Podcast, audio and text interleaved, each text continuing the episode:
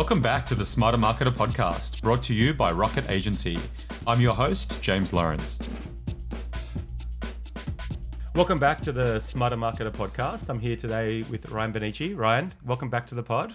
James, it's so nice to be here with you. Very, very nice. Old friend. For yeah, those of you that. It's been a while. It has been a while. Well, Ryan was on one of the early episodes of the Smarter Marketer podcast when I was um, beg, borrowing, and stealing guests, of calling in old favors.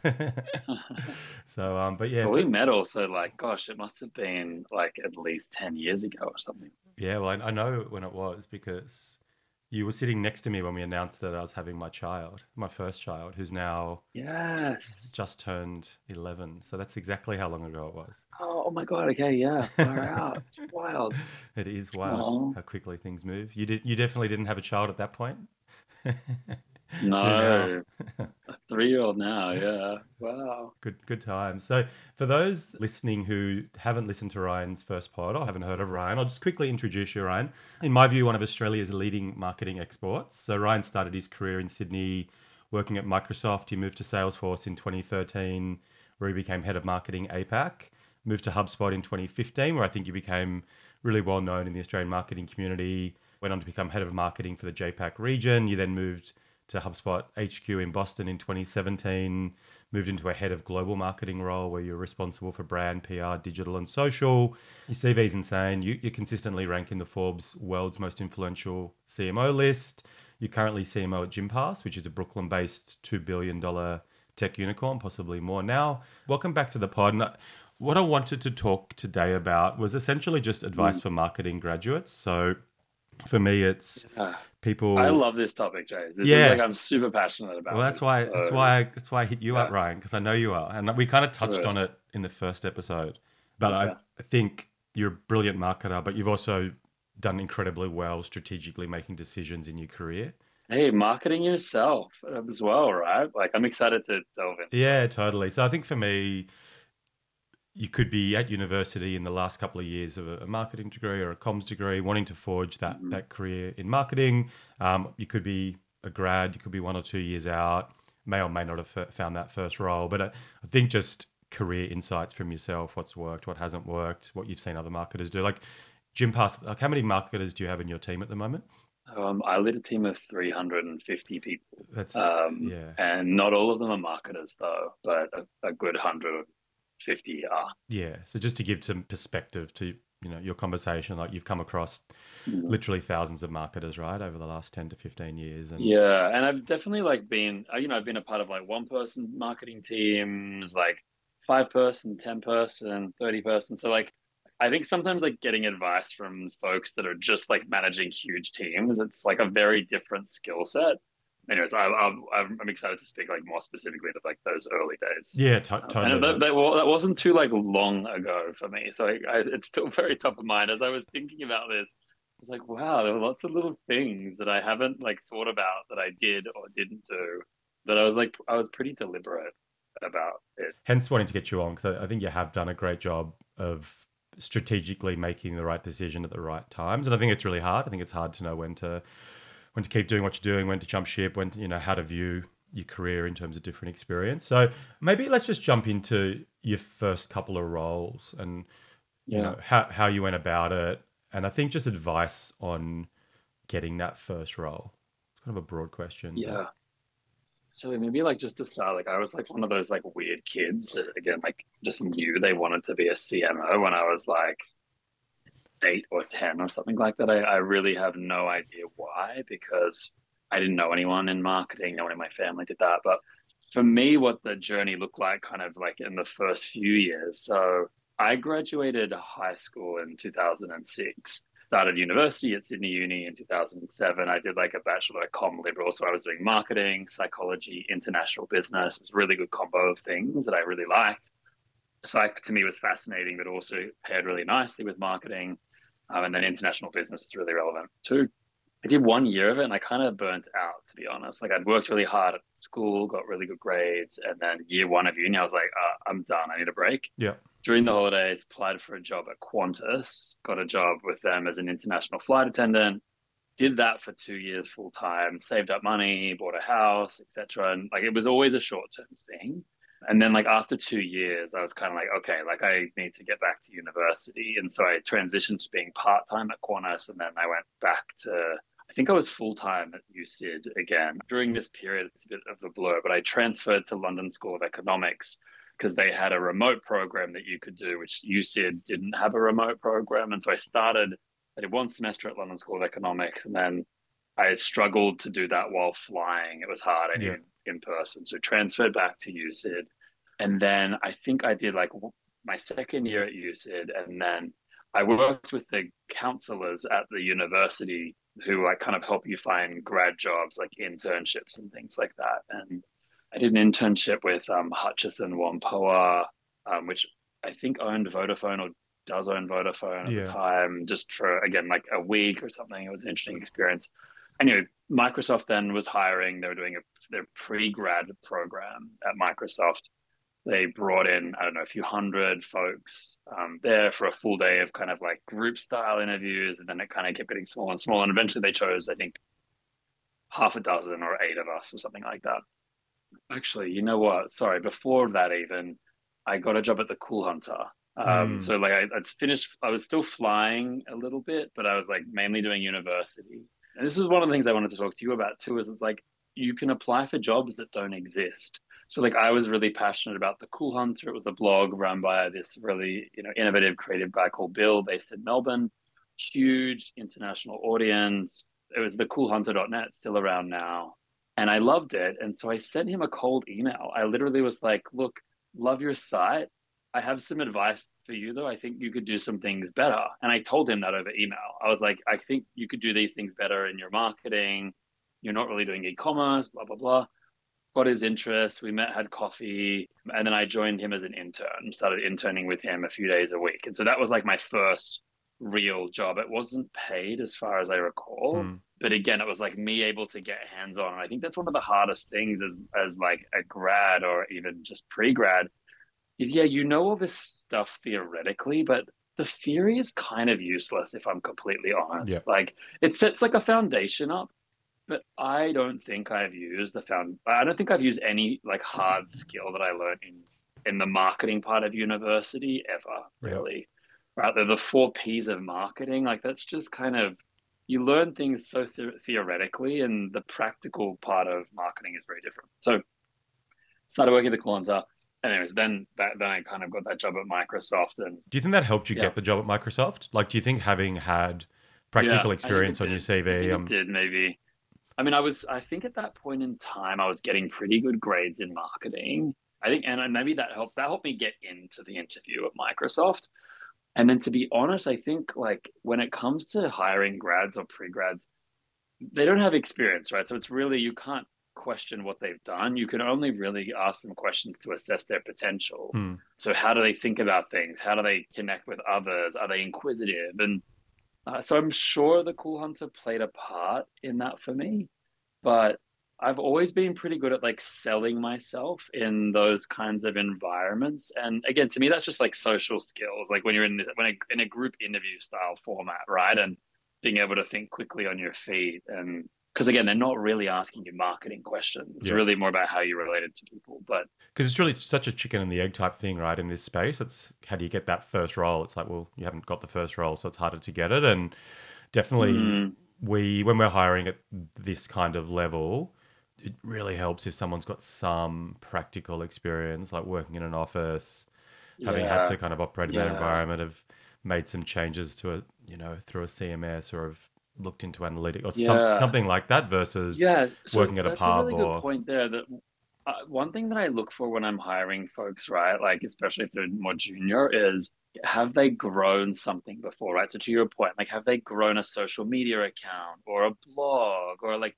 are they showing like interest using tools and playing with things that are like relevant to marketing. I think that's always really interesting to me. Yeah. When i'm hiring social media marketers even i'm more likely to like look at people that are actually out there creating social content that is engaging people. Yeah. Really funny i actually started following this woman today on, on instagram. She's hilarious. I don't know where she lives in the world somewhere in the us she sent me a DM straight after, and she's like, "Oh my god, I applied for a role at like Jim Gympass and I didn't get it." And I was like, "Wait, hold up! Like, hmm. we would totally hire you. Here's my email address. Reach out to me. Like I, people that have done something, and to your point, it doesn't have to be a job.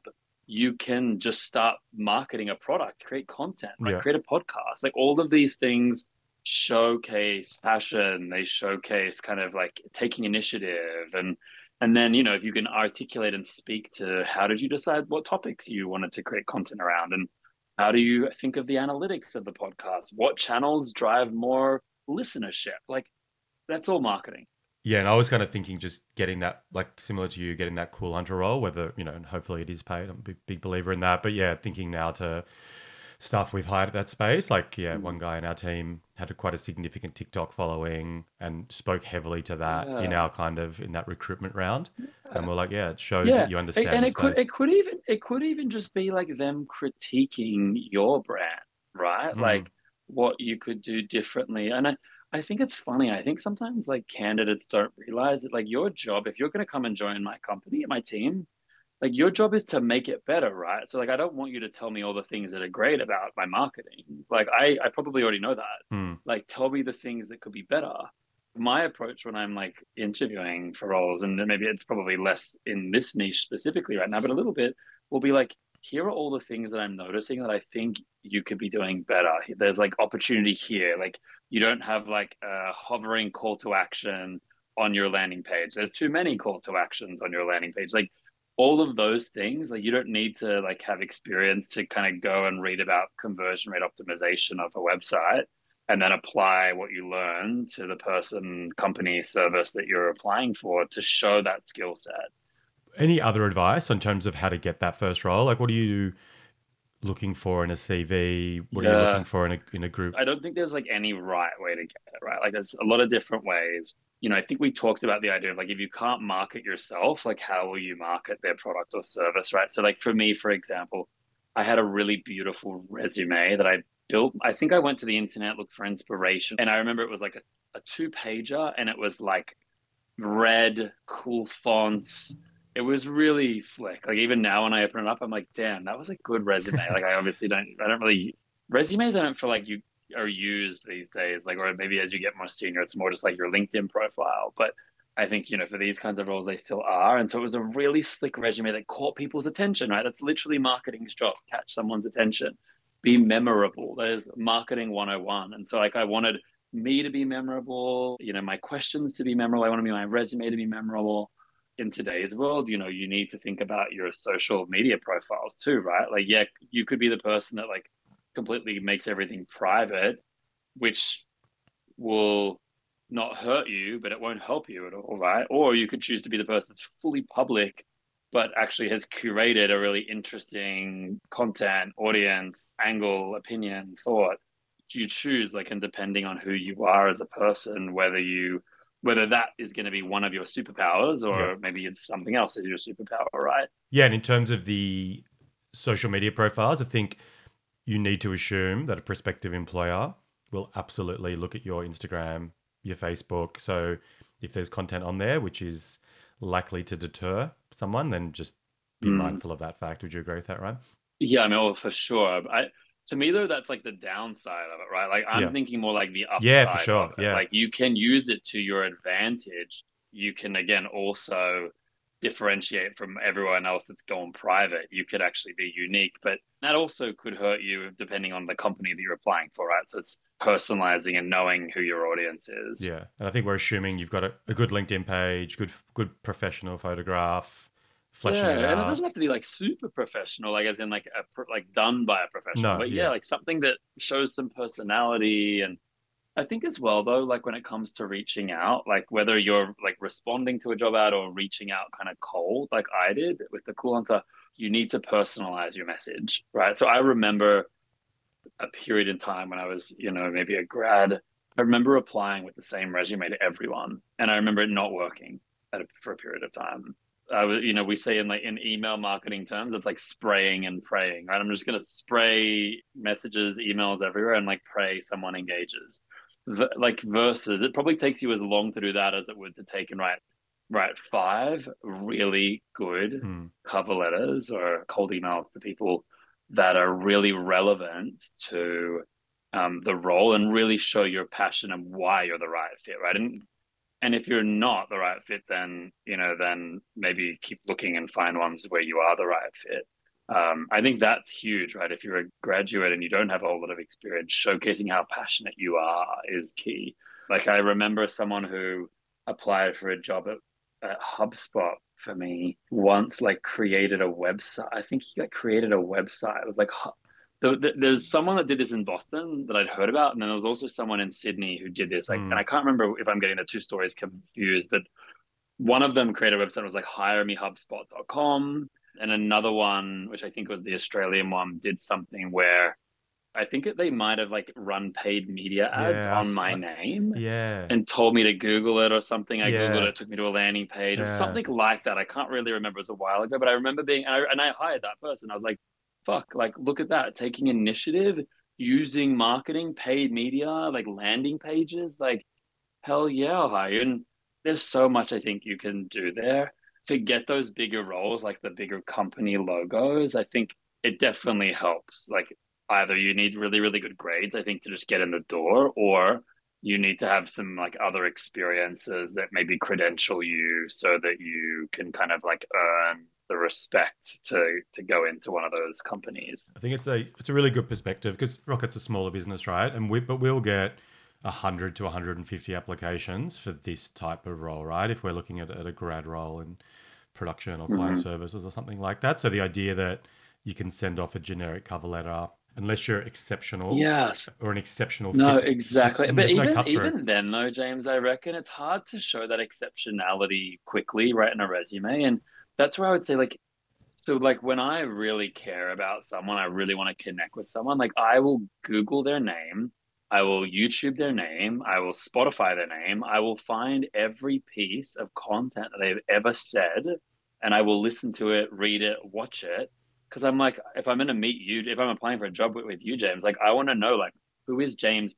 Like, what makes him tick? Do I even want to work for him? Is he a jerk or is he a really wise person? Hmm. Right? Like, putting in that time up front so valuable to decide if it is a good role in a good company and a good boss, or or if it's not right for you, right? And I think it's like a difference between like researching and like being genuinely curious. For me, it's typically more like I am genuine. I'm like obsessively curious about people and everyone that knows me knows I will ask them very unusual questions, provocative questions. Like I don't really have a filter. Like getting to know a company or the people you're going to work with and then finding those mutual points of connection, emphasis on authentically mutual yeah. points of connection, then helps it all kind of progress. Yeah. And sitting on the other side of the table, if you're ever applying at Rocket, I will ask that question. It's and I, I'll come into an interview. I'm busy. I might have looked at the CV, might not have, but I'll always say, "What do you know mm. about Rocket?" And because to me, it shows yes. that someone is actually interested, first of all, in the role. They're not just shopping around. Mm-hmm. They've actually taken the time to yeah. read up about us, look at who we've worked with.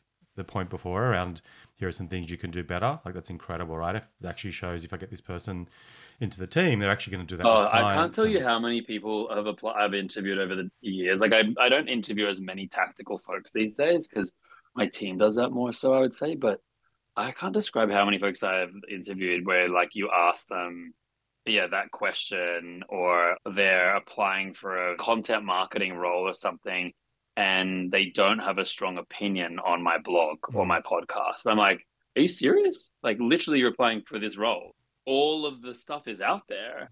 If you won't like research it for an interview, you're going to be the worst employee ever. 100%. Um, and I'll I'll literally say I won't say that to them in that way, but I'll literally say, hey, I'll obviously ask them more questions. And like five ten minutes in, if I can tell it's not right, I'll just I'll stop the interview. I'll like thank them for their time. I'll let them know like why we're not proceeding and the response actually is always really positive i think because people are used to just kind of continuing the interview and then always getting a no versus being like, I'm actually telling you what you did wrong yeah. and now you can learn from it for next time. And it's better to have an opinion that might not be right because there is a tolerance at this level that you're a grad and you've never worked in this environment totally. before or you've only worked for six totally. months somewhere. So have an opinion, try to back it up you know with with data or with insights but... I, my, my like what's that saying it's like strong opinions held loosely right like so if i'm going to say something i like i'm passionate about it and I'm always open to new information to change my mind. but yeah, you're totally right. Like I want because that shows hunger, it shows like Totally. conviction, it shows confidence. confidence. Yeah, that's it, right? I think that's really, really good in terms of just that. You're obviously um, big client side, um, agency side. I think kind of such commonality there with kind of what we're looking for in, at, at that kind of at that Yeah. juncture. In terms of um, the most important skills for marketing graduates to develop, like Mhm. I think it'd be good to talk around. Let's pretend you've kind of got that first professional job. You're kind of in three days a week in a marketing environment, or you're in five days a week in that first role post graduation. Like aside from actually just doing your job in terms of becoming a better brand marketer or a better PPC person Yeah, or yeah. whatever it is, like what, what what should you be looking to develop in that in that first kind of year or two? If I start high level, I think like any role, any job, I think like you're really just doing two things. Like you're leading people and you're leading projects. Leading people doesn't necessarily need to mean you're like a leader, like a manager, but like you need to work with people. You need to get work done through people. And then like leading projects, right? Like how you get work done, how you and, and both of those things in my mind drive like outcomes and results, which is what your boss cares about. Yeah. And so yeah, if you drive outcomes and you're a jerk, that won't last very long. And vice versa, if you're really kind and you never drive outcomes because you don't know how to lead projects, then also no one will want to work with you. Yeah. Um, the high level to me, it's like really about like people and like projects, and like the pe- the project is kind of everything from the function of marketing or the role that you're doing to how you run that process to how you drive innovation, etc. So just anyways, it's like setting like foundational like thoughts in my mind there. I think like specifically though, like if you want to get into like the role as opposed like let's leave people management to the side maybe for Yeah. now because this is like I don't think this these people will be in people management roles. Yeah. The highest level skills I feel like you need to be a digital native. Ninety percent of marketing today is digital, and it's shifting more and more that way maybe more than 90% even. So I just think like you need to be a digital native. You need to live and breathe digital. You need to be on the platforms where consumers are. You need to use Google. You need to use Instagram. You need to use TikTok because all of that will help you inform how you can then in the future leverage those tools, right? And you start to notice commonalities on platforms. You'll start to see like a certain format of post on LinkedIn that always trends, right? It's like the long form like LinkedIn post where there's like a space between every line. You have to click to show more. Like that works. It kind of games the algorithm because like starts with a provocative statement. The person wants to find where the story ends. They click show more. That tells the LinkedIn algorithm for more. So like again, you need like if you're not on LinkedIn, you would never know that. Similarly on like Instagram, Reels, and TikTok, like there are certain formats of like green screen person talking with a like a checklist behind them and there's thousands of different formats that work, right? But if you're not like in the platforms and like living and breathing them, then I just don't think you'll ever be a great marketer Mhm. because even if you don't want to use it for yourself personally, at the end of the day, you're you're going to be marketing to people, and people are on those platforms. Um, even you know if you're a B2B company, B2B content typically is harder to make work on social. But if you create entertaining content for your audience, right, for HR, like we don't create logical, rational content on social media and YouTube about like how to be good at creating job descriptions and you know what are the most important well-being benefits. That's fine. We have blog content around that, but for us, Instagram, TikTok, it's more like humorous content for HRs, like to kind of empathize with them. And anyways, so digital native, I think is the first one. Second one to me is like growth minded. Yeah. So you need to just have a, a growth mindset, thinking about growing something, right? So we talked a bit before about like, have you grown a podcast? Have you grown a blog? Have you grown an email subscription? Have you grown a YouTube channel? Did you grow donations for your local charity? Like it doesn't really matter. Point being is that like you have a mindset that's thinking about like incremental growth, such an important skill set. I think like the third one for me is like just you need to be someone that's like always learning. I think that's so especially true in the marketing field. There's some parts of marketing that like never change, right? Like good storytelling, good copywriting, good branding. Like there are some like kind of foundational things. But the problem is though that like the medium really dramatically impacts the message. Mhm. Yeah. And so, you know, in a cinema before a, a movie shows, people are in their seats, right? Like they can't leave at that point in time. So you have 30 seconds or longer maybe to communicate a story start to finish. On Instagram, you have maybe like one and a half seconds to three seconds to capture their attention before they scroll past. Yeah. What of the message you fit at the start is so much more critical on those kinds of platforms. So if you're not there, you kind of can't really learn how to adjust those things. So I think like being a forever learner, like learning the foundations, then understanding how to apply the foundations on the channel, the medium, etc., is like so key. And I'll often ask people, right, when I'm interviewing them, like, what's one of the most recent books that like really made you think or caught your attention yeah. or that you really loved? And I'm not looking for them to say a marketing book or anything like that. I'm gen- I'm genuinely curious at like what they are curious about. We ask exactly the same question, and it's um, you just use the word, which is curious. It's what something we're looking for in mm. in all people that work for us. We've got a you know channel curiosity culture. It's something which, mm. As an employer, we find it's not something we feel that we can really breed in people. It's something that people have or they don't have. Yeah. As you said, like a lot of the theoretical things that you might learn at university are often just not applied when you move into a professional context. And to succeed in marketing, you just have to have that mindset of of curiosity and forever learning, right? You totally do. And also, I think, sorry, I don't know if we touched on this, but just marketing as an industry is like evolving so quickly, right? There are new channels coming out every few months, every few quarters. Like the policies and the laws around it are changing. But I'm a much bigger believer of like, yeah, go out there, find marketers that are like practicing. They're actually doing the skill that you want to learn, read from them, listen to their podcasts, find a brand that you love. I, I always think, and then like find the marketers behind the brand, search their name on Spotify and all the different platforms, and then learn from them. And then what about within a corporate environment or whether it be a small business or a big business, managing, I hate the term if it's being used in the wrong way, but managing up, managing you know, with people within your own team, being visible, all of those more practical types of things. Like, how do you set yourself up for career success, right? Like, how do you go from being the intern at the Cool Hunter to managing a team of 350 in New York, you know? To paint a picture, like, I was always very driven, super curious. Like, I, I wasn't good at playing in a team when it came to marketing and work. And, and, more just that like I was willing to put in extra hours sometimes when others wouldn't. And so if you're the only one willing to do that, then you kind of need to depend on yourself more. And that worked really well for me as an IC. I was able to drive great results. And I think it's results ultimately that help you progress up the ladder. Right. So if you're asked to deliver a deliver a plus 20% or a times two like i was never happy with just delivering 100% i always wanted to deliver deliver significantly above that um, because to be honest, and this is something that when i'm interviewing candidates i always ask them like what is the metric that you need to crush to go to your boss and say i deserve a raise hmm. so like i'll always ask that in an interview because if they don't know that metric i'm like woof like yeah. you're not going to work well for me because like you need to know your metric if I ask you about it, you need to be able to deliver. But similarly, like I was would always know what metric mattered most to me and to my boss, and then I would always overachieve on that, and I would be very comfortable going into a conversation to say, "Hey, I just delivered two x what my peers delivered um, in similar roles in other countries." I'm being paid less than them. Like I'd like to be paid the same as them, if not more. And I would I would get then receive that. So I kind of think the results piece was key. What I didn't realize until later, which is ironic, but I think I was over indexing results. And it wasn't until I was mid to late 20s where I realized, where, where an executive coach actually said to me, they were like, look, you need to be able to balance relationships mm. and results. Yeah.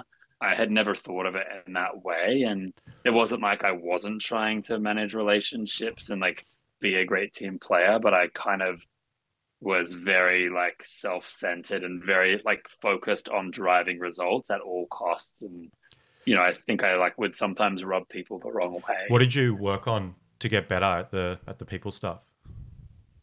I mean i think there was some like hard skills like technical skills that just like i had never learned. You know like i, I was started managing i think i was managing a team of 15 when I was still in like third year uni, James. Mm. When I became a director at Salesforce, I had just graduated university. Like I was the youngest director at Salesforce. I don't think they knew I was still at university. Mm. I don't know how I managed to finish it at the time. You know, I got that job at Microsoft. Then as I started getting new jobs, I think I was doing like two credits or whatever it was a semester's like one or two subjects. It was chaos trying to manage like full time jobs and that, but it eventually did. But I think if you haven't worked in a professional environment, it's very easy to just go, well, it's all about performance, but it's not right. Like so much Mm. of professional success comes Yeah. from managing the relationships with your peers and and your bosses. Totally, totally. You, don't work You know, it was so it was a few things. I think they taught me some like hard skills that I just hadn't learned around management. So like I would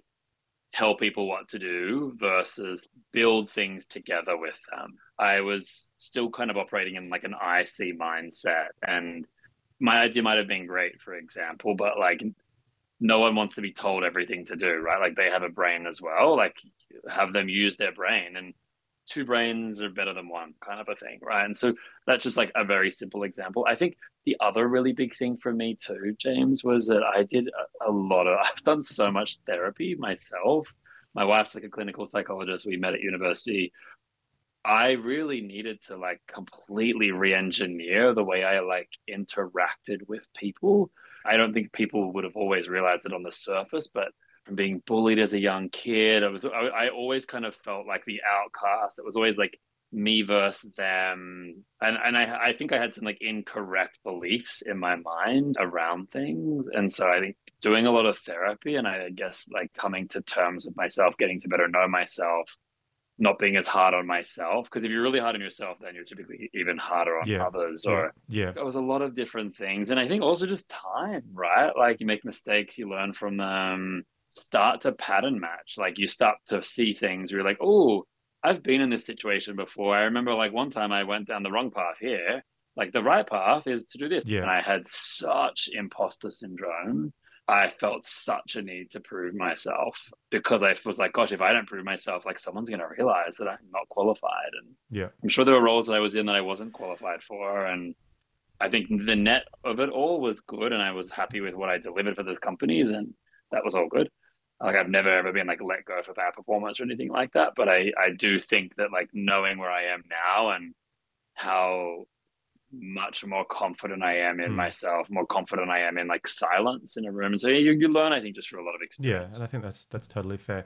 Now, in terms of what I wanted to talk about was because a lot of this has been about how if I'm a grad, how do I get that first role, and you know the the job is the prize and all that kind of stuff. But to flip it on its head, first of all, I'd like to discuss like what should a a grad be looking at in terms of like what is a good role and what what are the traits or hallmarks of an opportunity that go yeah that's going to actually set you off in the right direction and then second to that i'd like to then discuss when do you look at that next role whether it's internal or mm-hmm. external or when do you you know i'm on a good thing here and i should stay Like, Yeah, those, sure. those two two Okay. areas the people you work with are so important, right? And so I think for me, right, like whether you're a grad or whether you're like a CMO, you want to work with really smart people, right? I like, I have been at places where I've been one of the smarter people in the rooms, and I've been at places where I've been one of the least smart people in the rooms. And I'll tell you, like, I would much prefer to be like one of the like rooms where I, I'm the least smart, right? If you're the smartest there, like you're yeah, if you if you have an ego issue, like then that'll be great. You'll feel amazing all the time. That's not really my jam. No, I like want to be learning. What helps me thrive is like learning constantly. And so I always want to be around people with more experiences, different experiences, different points of view. So like I think just the people and I think your boss is a really important part of that. And the, your, the team that you're on and the team that you interact with is important. The culture of the company is kind of also like interconnected with the people that work there, right? Like Yeah. good people, smart people tend to work for good and smart cultures. So I think like there's like some kind of connectivity there. And I think at the end of the day, it really comes down to like what are the like where are you at in your career? What are the skills that you need to get to the next job in your career? Right. Yeah. I think it's as plain and simple as that. And so for me, like if I think back to, you know, my, Microsoft is a good example. If I start there, right? Like really credentialed brand name. Everyone knows Microsoft. So like I was so lucky to have gotten a pre-grad role with Mm. Microsoft because it it just like credentialed me and gave me credibility when I didn't have that, right? Like in, you know, to use marketing speak, like the halo effect, right? Microsoft, good brand. I'm associated with Microsoft. I mustn't be a bad marketer if I, you know, Yeah. got a job there. Um, so I think like that's like part of it. And then it's like, yeah, what do you want to keep learning, right? So, I mean, in your first role, I think there's just so much to learn. It's hard to like know what specifically you want to learn. I think it's just, are you going to get new challenges? Are you going to learn different things? And if I think of like my transition from like Salesforce to HubSpot, for me, what that was all about was I had worked for big companies, Microsoft, ExactTarget, like Salesforce. You know, I had like multi-million dollar marketing budgets. I would spend millions of dollars on events and I would drive tens of millions of dollars in revenue. So like, don't get me wrong, they were ROI positive, but like I was kind of like, hmm, if I want to start my own company one day, which is what I wanted to do at some point in time back then, I don't know if that's still true today, but I was like, I'm not going to have tens of millions of dollars of marketing budget. Like I'm going to need to be really, uh, I'm going to need to be a scrappier marketer, like a more ROI centric marketer. And, you know, lo and behold, like HubSpot was all about inbound, creating content, like, you know, attract people versus, you know, interrupt them. It just, it was exactly what I needed. And so that was sort of why I transitioned from like big enterprise selling to big companies to HubSpot, where we sold to SMBs because I didn't have, I hadn't sold or marketed to that segment before. Yeah. And then when I went from HubSpot, you know, I, I, moved internally from HubSpot running like regional marketing to then running brand, PR, social. And that was the softer side of marketing, right? Like, so when you run a region for a, a software company or any kind of company, it's much more revenue centric, right? Like I was responsible for driving a revenue number for the sales team which in my mind, to be honest, and I'm obviously biased because this was my part, but I think that is the best entry point in marketing is like the closer you are to revenue, the closer you are to the core of the business, right? Because like revenue equals customers and the customers make or break a business. And yeah. so being close to that helps you be close to decisions, be close to power, be close to budget and I had never had really like large scale global brand marketing experience, PR experience. So I, I, had done those things at a regional level. And so my internal transition at HubSpot for me was all about how could I round out my skills because I knew next for me, like what I wanted in my path was a CMO role. Typically, CMOs are either brand marketers, which I think is personally like the, again, so I'm biased. I think that is like the weaker function in marketing. Not to say brand isn't incredibly powerful, but brand ultimately drives revenue. Do you know what I mean? So I think if being closer to revenue and understanding revenue, then you can understand the levers that could drive revenue. And brand drives long term revenue, like advertising demand gen drives short term revenue. And so I was kind of more on the shorter term revenue piece. But anyways, you're either like brand or you're a demand marketer. Or some there's a little bit of like a product marketing CMO too, but that's kind of more connected to brand than I would say like demand. And I knew I wanted to be a CMO, so I needed to round that out. And then I went to G2. And so for me, it was like just what were the skills that I needed yeah. to, I guess, yeah, have enough experience to make a CEO or, you know, if you're a grad, like to make the boss, the person you're going to work for, believe that you possess the passion, the grit, like the determination, to do the role and to over deliver. Yeah, no. Um, I think that's even something maybe we didn't talk about, like from a like qualities or skills piece, but like around if you're someone that like doesn't give up and you like get frustrated if you don't know the answer and you won't stop until you work it out, like that can play in your favor in some ways.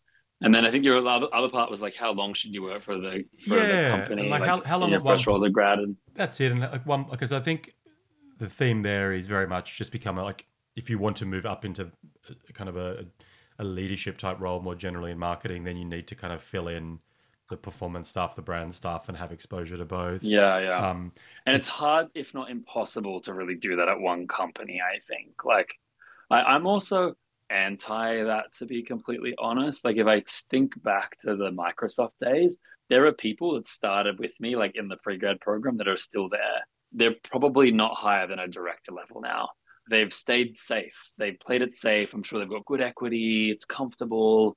By moving externally, you get more experiences faster, but it's more, it's less comfortable, right? Mm. Like you're you're having to go out into your outside of your comfort zone. And I think it depends how fast do you want to learn all the things to get to where you're going. I was like wanting to learn really quickly. I think like for me in a new role, typically the first six months, I feel like a beginner. And then at, at the six month mark, I tend to find that's when I start to kind of really excel. I've like sucked up all the info I need from the team. And it's like at the six month month part in a new role where I really start to like really drive forward and then elevate what the team or the company was doing before. And typically for me at least, like by the two, three year mark is when I start to feel like, cool, like I've hit my goals several years in a row. If you're if you're in management now, maybe you've built a team that you were asked to do when you were joining because maybe a team didn't exist or maybe the team didn't have the right skills. You need to you know retrain or rehire new people. For me, like I tend to try to like make myself replaceable, right? So like I want to make my team and the company where I'm at be in a place in a few years where like I don't need to be there. Mm and that then helps me then feel good about going for new roles or at least like you know showing that company that i've delivered and then them saying hey like what other roles can we give for you and like that was sort of what happened at hubspot right like, i reached that regional period in time where i had ran regional marketing for a while i wanted more that wasn't available for me regionally. And so they're like, okay, like we don't want to lose you. Come to HQ, like yeah. head up a global team. And I think that's a very personal, personal choice, isn't it? it is I think that. it's very personal. Yeah, it really is. And there's nothing wrong with like being someone that stays at a company for a long period of time. Like I think for some people that will be dreamy. How mm. comfortable you like think of the lifelong friends you get to make, right? Yeah. I feel like I have lots of friends at lots of companies, but I've not really been at any one company for more than like four years. I think four has been like the max period I've been yeah. somewhere, which I think by like today's standards, that's pretty long, but but it's not like, you know, you're 16 years at a Microsoft, which like some people will yeah. do.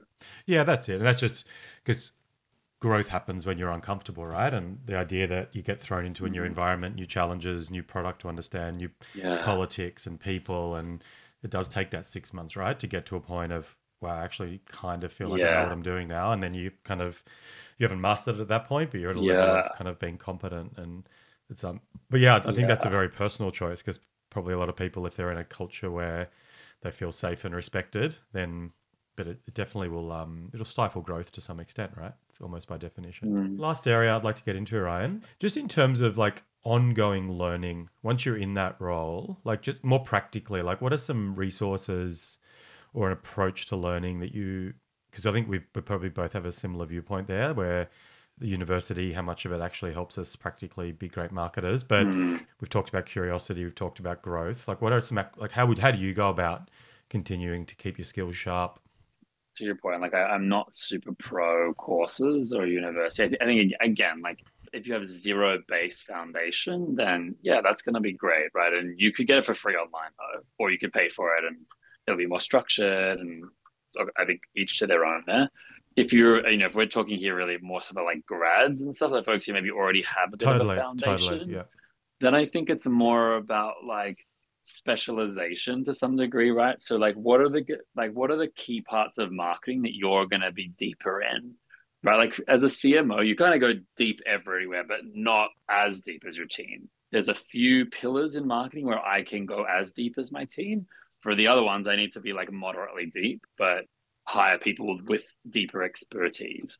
What are those like pillars that you really want to excel in and be the best at? And I think that really is dependent on on the year actually to some degree. Like there are some pillars that like are forever. I don't think this is a great pillar to necessarily make your own or like brand. I think branding is going to be something that's there forever right? Like copywriting being a good writer that's going to be something that's there forever. Do you want to be like really strong at how to build audience on social or do you want to be really strong at how to drive traffic through search?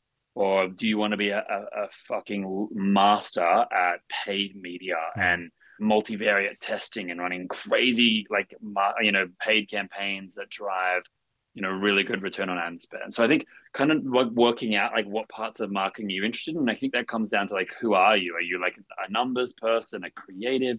I think you need to kind of understand that and then i would say like go and find people that excel in those spaces there's a few different marketers that i follow on like their podcasts that they create or their um, like there's an Australian guy, I forget his name. Um, I follow him on Instagram, and I think I have him set as my favorite. I think his name's Dain Walker. Do you mm-hmm. know this person no. or know of him? No. I'll look really, I think he's. I'm pretty sure he's Australian. His Instagram page is all about branding, marketing. I'll send you the link afterwards. Um, I think it's D A I N Walker, if I recall. And I think I've DM with him here and there because he creates the most. He creates beautiful slideshows on Instagram and he will teach you about a concept. Hmm. It might be about like why a rebrand went wrong, and it'll be like ten Instagram album like slides and just really simple messaging. He's beautiful branding, really simple messaging. Like he's great. So it's like find those people Hmm. and follow them and like learn from them, listen to them. There's so many great people out there, and I think the, one of the best ways to find those people is sometimes to look at those like lists of top marketers. I, I I think like once you're getting into like the Forbesy sort of like world, those folks aren't going to No. be very technical. So I don't think you're going to learn very technical skills from those people. Like they're excelling because they're they're good at like driving transformational change at their company, which is like all about people and driving risk and process and like that's more of maybe what I do today than like than old me. So HubSpot's, you know, was a good breeding ground of really talented marketers. Like if you want to learn sales, like Salesforce is a good place to like f- look at sales reps at Salesforce and what they talk about on content, right? Mhm. Like I think you kind of need to go to like different social networks, different communities, follow some of the topics that you care about and see who is writing about those things. What are other people sharing content for? And you'll start to see names appear over and over. And I think that can be a nice way to start to kind of like learn. And then you might have an idea that relates to something that you saw. You reach out to that person in the DMs, you build a relationship, and you know, you all start to like learn from each other. And putting your own perspective and voice out there can be another way to learn, right? Mm. Like for you to be able to articulate like maybe what you're learning or that can be a nice way to learn but also build your brand as well at the same time Yeah, nothing yeah. nothing helps you better formulate your opinion than being forced to actually put it out there in the public domain, right? yeah That's yeah cool. for sure Well, mate, thank you. You've been so generous with your time again today. Um, thanks a lot for coming back onto the pod. And I think any oh, nice to chat as yeah, always like likewise, mate. And any grad, someone in their career around that level, I think that listens to today, I'd like to think you, there's a few things there that you can take away and practically kind of implement into your professional strategy. So, Ryan, thanks for coming back onto the pod. Thanks for listening to the Smarter Marketer podcast. Stay up to date about new episodes on LinkedIn and Instagram by searching for Smarter Marketer podcast. You can purchase your own copy of Smarter Marketer via the Amazon website.